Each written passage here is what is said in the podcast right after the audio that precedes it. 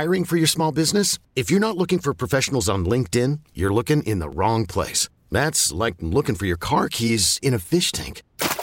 LinkedIn helps you hire professionals you can't find anywhere else, even those who aren't actively searching for a new job but might be open to the perfect role. In a given month, over 70% of LinkedIn users don't even visit other leading job sites. So start looking in the right place. With LinkedIn, you can hire professionals like a professional. Post your free job on linkedin.com slash recommend today. This episode is brought to you by Progressive Insurance. Whether you love true crime or comedy, celebrity interviews or news, you call the shots on what's in your podcast queue. And guess what?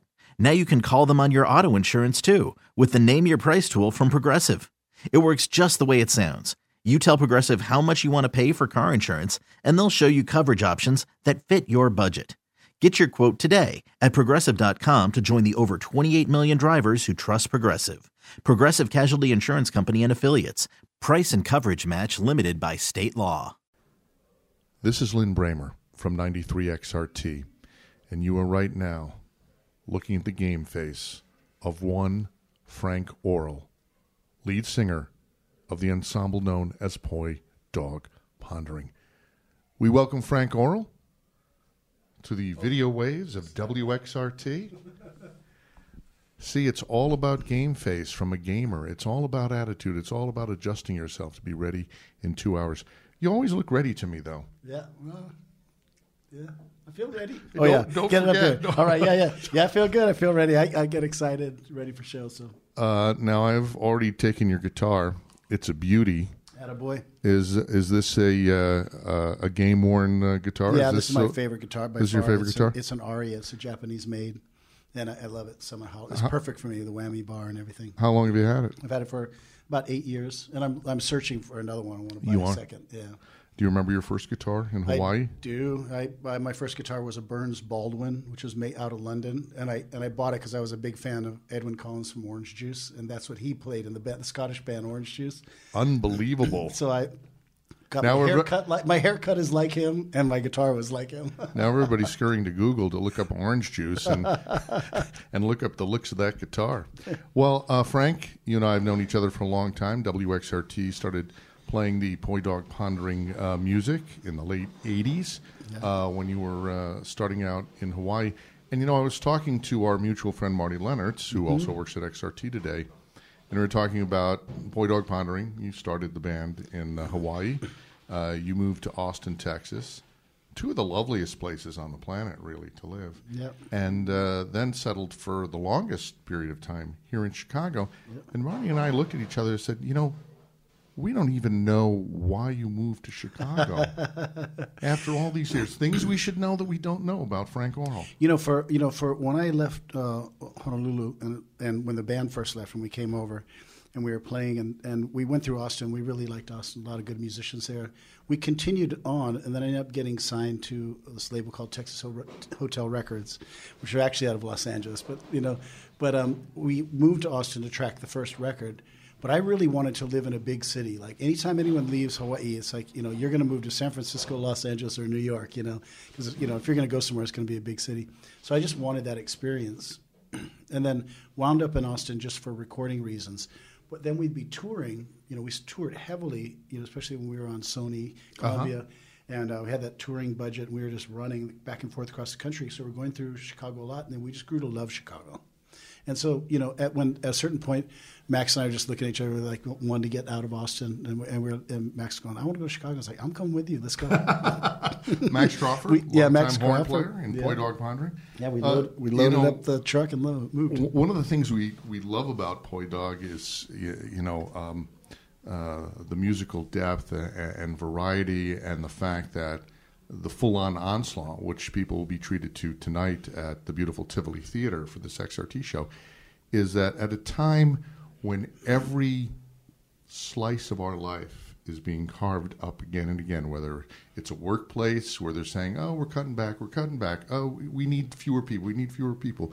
Here, somehow, you managed to put together one of the largest ensembles that people see on stage. You have horn sections, you have backup singers. In, in fact, as you know, the lead singer, you step aside and let other members of the band sing lead for certain songs. You have guitarists, you have bassists. It, it's really a sprawling musical epiphany on stage every time you see Poi Dog Pondering. How do you manage to keep so many people together on one stage? It's, I mean, it's incredible, and, and it's not lost on me a lot of times. I'm just, you know, I'm, I'm amazed by it. I hear like hear bands that break up just because they lost their deal or something like that, and I go, well, what, what were you in it for in the first place, you know? but um, so for us, I guess the band's, you know, it's been it's been a band for 33 plus years, and now, you know, everyone's. Um, got a lot of skin in the game with it. You know, that's one thing. And then everybody does something else for a living, including like solo projects or, you know, whether it be like, you know, I cook for a living. You know, I also play percussion for some people. You know, Cornell's a fireman. Susan teaches violin. You know, everybody does something else. Max works with the Cubs. Max uh, works. Max Crawford, who we are talking about, plays uh, horn for uh, Poi Dog. He will be up in a booth at Wrigley Field, and you won't even see him, but he'll be working the scoreboard. Scoreboard. He does it at Spring Trading too. Dag Juhlin in a bunch of very notable bands. Sunshine yeah. Boys, I, I, think, is his latest yeah. band with Frida Love Smith. Uh, so some of the members are involved in other musical yeah, projects. and so every, everybody comes to. It's easy to bring. Everybody just comes in. You know, it's like for the love of this project, and then everybody can, is free to do their other things, and everyone can sl- fall into this when we have a show or we have an album that we're working on, and uh, everybody now just you know loves to do it because it's some, now it's kind of like a like protecting a legacy kind of a thing at this point for us. You know, it's uh, it's it sounds like something from the Hallmark Channel, but it, it's so much more than a band. It's really like a family. Yeah. And when you guys get together, either for a little tour or to play you play in Chicago a few times a year, it's it's more like a family reunion. Yeah, you know, like, for sure. Oh yeah, I haven't seen you in a while. I, uh, we've been up to. Is is there uh, is there a process? Is there a ramping up to live performance? Because there there are people that are in various places doing various things. Yeah, we usually, I mean, it starts like, uh, you know, like say for instance, for this one started like probably like six months ago, talking about the show. Then we start sending around songs. You know, we we always send around a song list, uh, like too long, like fifty songs. You know, right. Like you know, I'll kind of go through and I'll trim like, you know, what I think we should do to kind of bring something fresh to the show. You know, like and and then. Um, and then and that could be include learning new songs or whatever. We mail out those songs to everybody, and then everybody kind of does their homework, and then we come together, you know, for rehearsal. And there's a lot of back and forth. We call it the cut and add list, you know. So like I'll send out a list, and everyone will send their cuts and ads, you know. We call Ted Show Ted Chop because he always he wants to chop all the songs. I don't want to do that one. Now, now is there gamesmanship? Is that you know is Dag Juhlin the guitarist going? Hey, you know, there aren't a lot of guitar songs on this list. Let's uh, beef up the ones with the guitar solos. Actually, pretty everyone's pretty uh, pretty good about playing for the team. I, I don't often get that one, but yeah, so you know, yeah, sometimes people might kick in something, but. Uh, yeah, a lot of times it just kind of makes sense. Like sometimes we call it giving something, or uh, you know, putting a song to sleep. Like sometimes, like somebody's kind of tired of a song, then we just put it to sleep for a while. Then you know, we'll bring it back. Then everyone can feel vibrant about it. But so does that. Yeah. Now, now you've done the idea of. Uh, I, I, saw your show where you did an entire album. Yeah. On stage, uh, was was that kind of a fun thing to do, or did you yeah. feel there was some kind of artistic obligation because everybody is doing that these days? Well, it was. I think we've only done it once, and it was pomegranate, pomegranate, and pomegranate yeah. was a big deal for us. You know, I mean, it's, it's the first album we made in in Chicago when we moved up here. Um, it resonated with people, and it kind of resonates with with uh, with us with Chicago in general.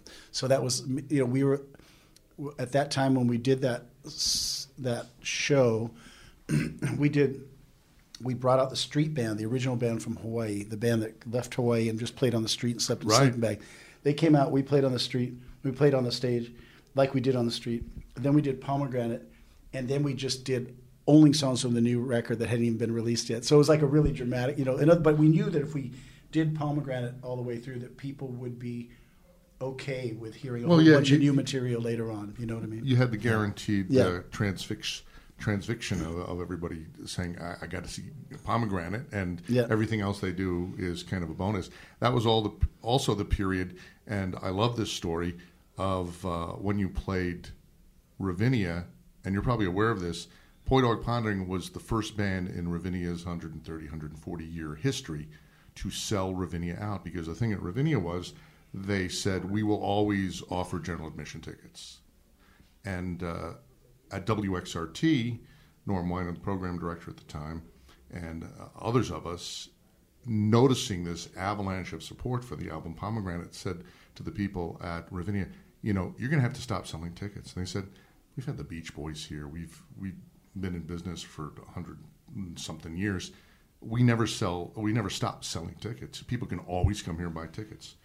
And we said, "I, I think this is a case where you're going to have to stop selling tickets." They said, "Oh no, no, we'll be fine." So I was there to MC and introduce the band, and I got grabbed by somebody from Ravinia going, you got to call the station. You got to tell people to stop coming. And that was the first time in history that Ravinia ever said, okay, we're at capa- we're over capacity. We got to stop. We have to stop selling tickets. And now they sell out all the time. They realize they've come to a point in Yeah. modern concert going where there's a limit that, Mm, that people will fill the place up and, and you can't do anymore. But I just always thought that was so cool for Yeah. the Chicago band when you consider the bands and artists that have played at um, at Ravinia for Poi Dog Pondering to be the first band to say, "Yeah, we can't fit any more."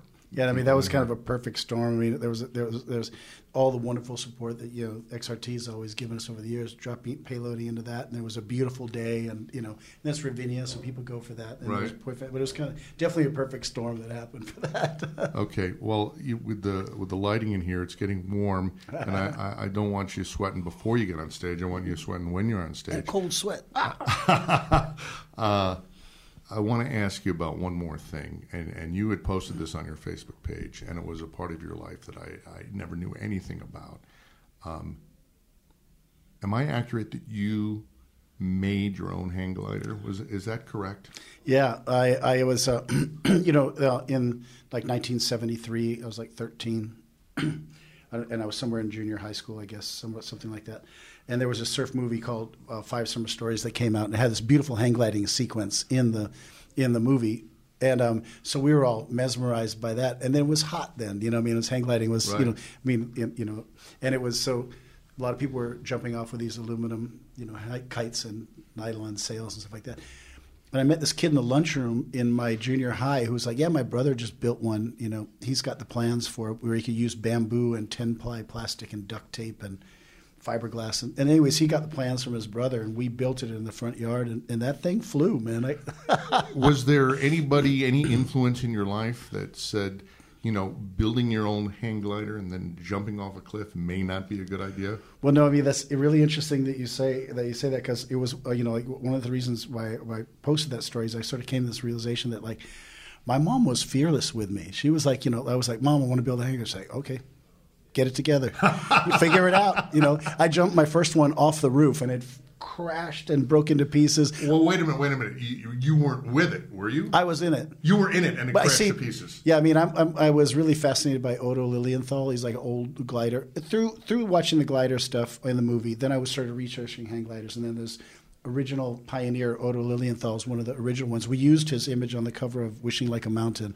you know, for his gliders. But so he had all these homemade gliders he was making with like you know, I don't know, what's you know, oak le- oak bar, you know, wood and all whatever he was making it with.